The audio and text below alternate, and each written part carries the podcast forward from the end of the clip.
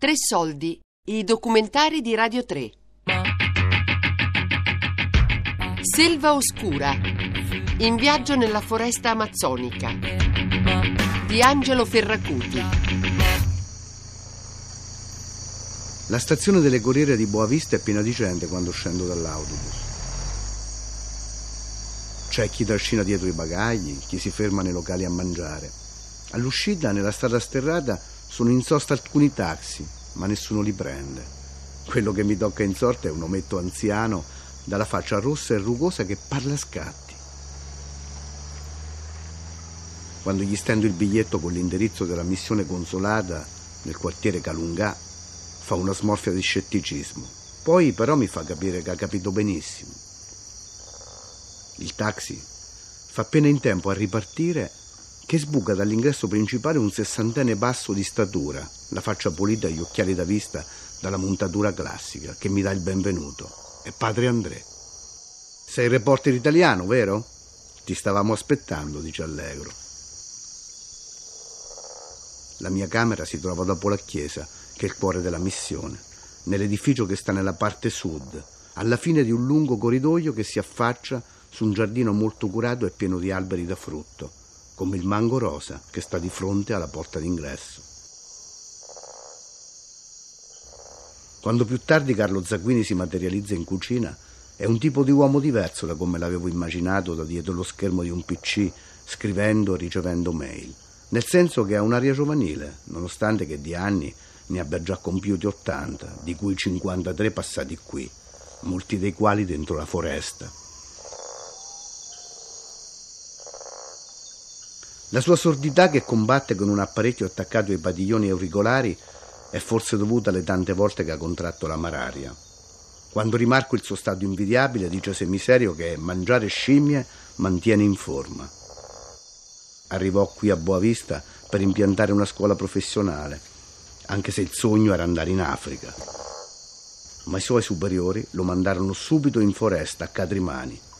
Quando arrivò nel 1965 Dice che al villaggio c'era una baracca non ancora finita, costruita dal missionario che stava già là, che era molto vecchio e non se la sentiva più di stare da solo, molto demoralizzato perché non riusciva a imparare la lingua.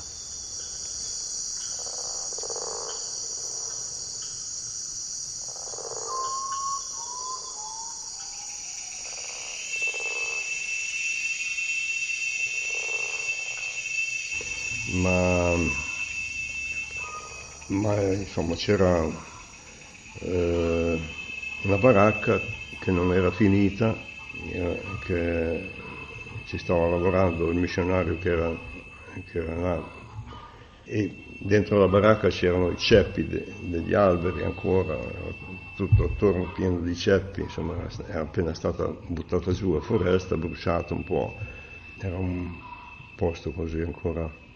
E vicino c'erano dei, come chiamarli, delle capannucce di foglie in cui c'erano varie famiglie Yanomami, lì a, a 10 metri dalla baracca, insomma.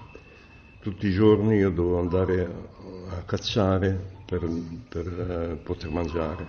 Cacciare con, con, col fucile? Andavo con una carabina, una carabina calibro 22, non so se piccola, però insomma efficiente, con quella sono riuscito addirittura a uccidere anche qualche tapiro e andavo in giro con, con, gli indios, anche se non capivo quasi niente di quel che dicevano, no? un po' alla volta ho imparato un po' alcune parole, parole forse non so, una cinquantina di parole, capitava di mostrare una foglia e, e chiedergli come si chiama. e, e uno mi diceva un nome, l'altro me ne diceva un altro, l'altro me ne diceva un altro ancora, un altro, un altro ancora, insomma ci è voluto tempo prima di capire qual era quello che diceva, eh, cos'era la parola che diceva foglia, l'altro che diceva che era sottile, l'altro che era verde, l'altro che era liscia, e, e cose di questo genere. No?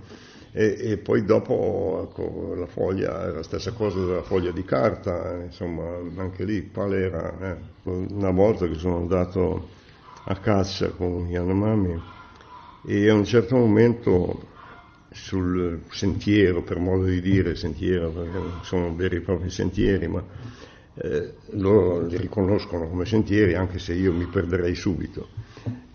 Mi fa vedere delle orme e io ho visto naturalmente che erano delle orme, ma non sapevo di che cosa. E allora eh, gli chiedevo come chiama, come chiama, eh, sarebbe, come chiama. Eh, lui capiva che voleva dire che cos'è, insomma. E allora lui mi diceva, Shama. Come chiama? No, come chiama? Shama. Allora, tre volte, poi dopo dice, va bene, basta, andiamo avanti.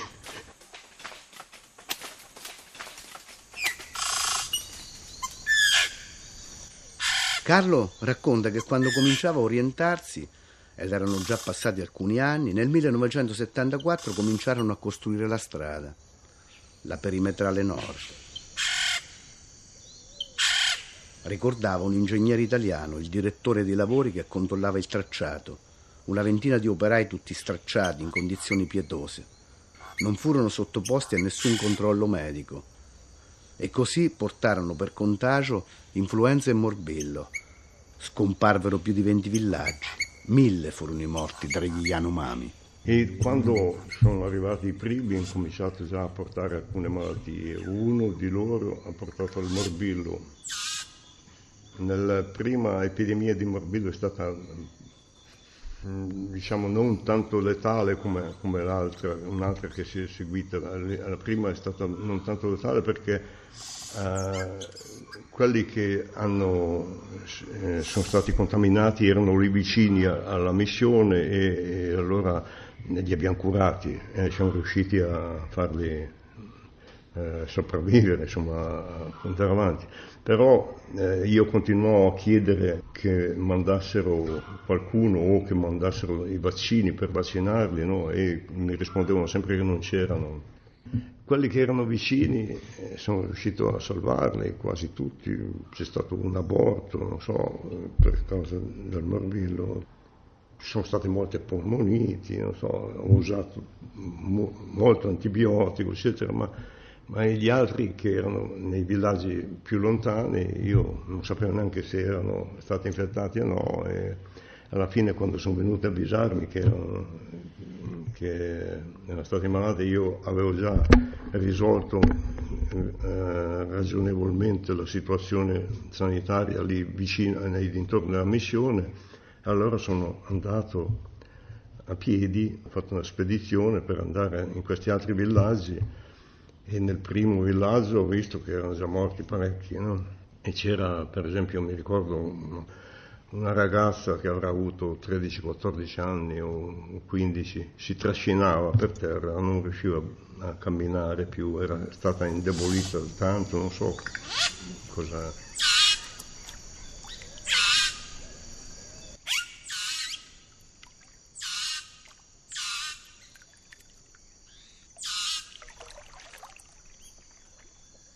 Adesso la situazione degli Indos è drammatica. I cercatori d'oro negli ultimi anni sono aumentati. Se ne stimano 6.000.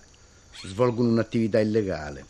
Il metallo prezioso entra clandestinamente nel circuito commerciale ed è gestito da finanziarie che stanno a Brasilia e San Paolo. Nella regione di Catrimani il 4% della popolazione più ricca possiede il 96% delle terre e c'è gente come Walter Vogel, uno svizzero, che è proprietario di 12.000 capi di bestiame due agenzie immobiliari, diversi negozi, piantagioni di acacia mangium per migliaia di ettari e il 40% delle terre coltivabili dello Stato.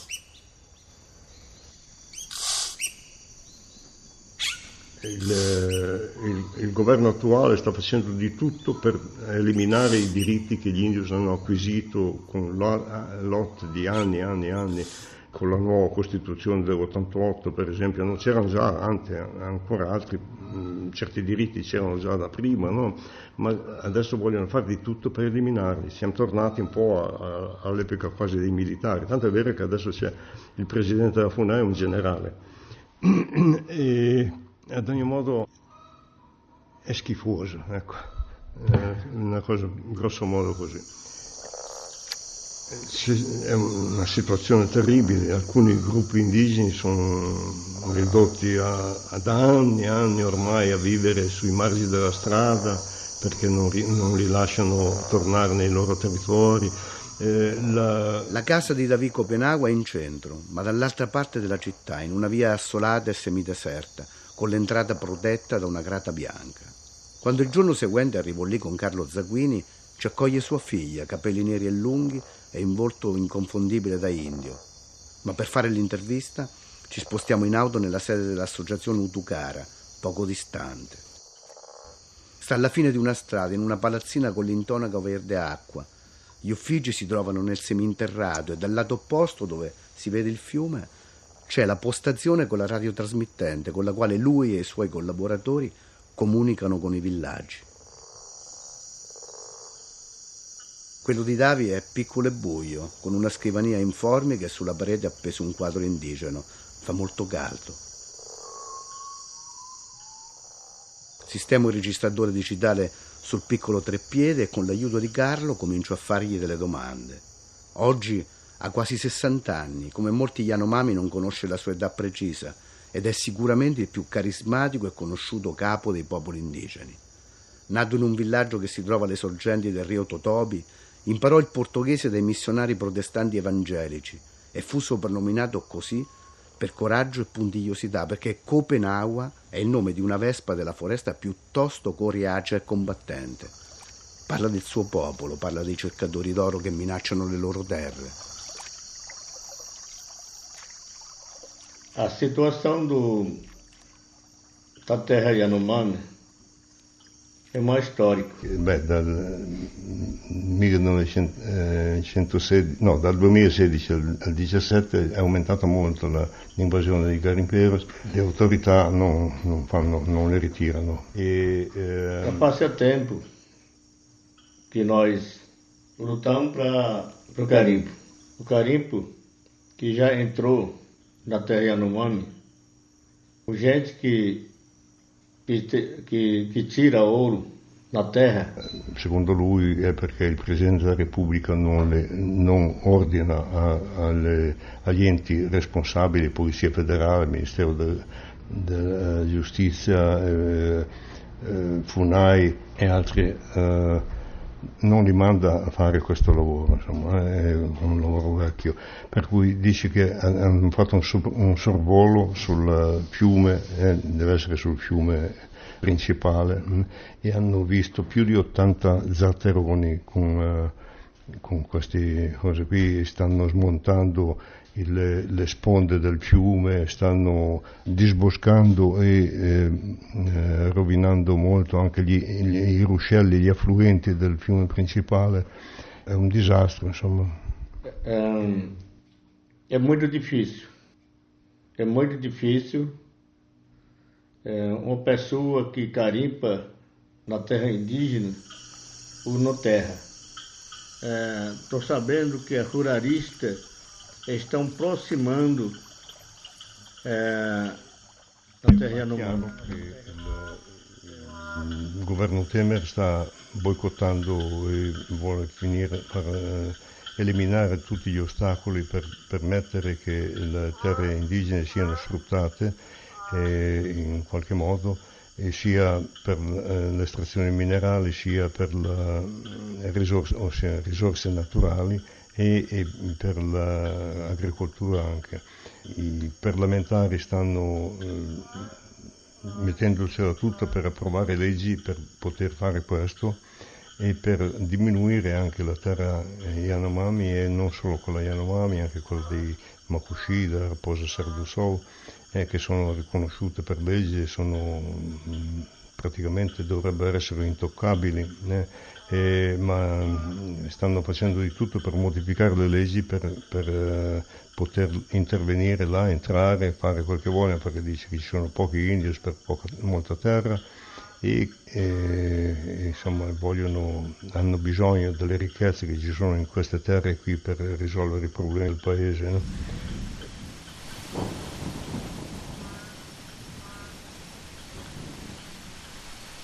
È in quel momento che mi tornano in mente le sue parole struggenti. se la mia gente sarà sterminata, dovrete distruggere anche tutte le nostre fotografie, perché le future generazioni, guardando quelle immagini, si vergognerebbero di un simile crimine contro l'umanità.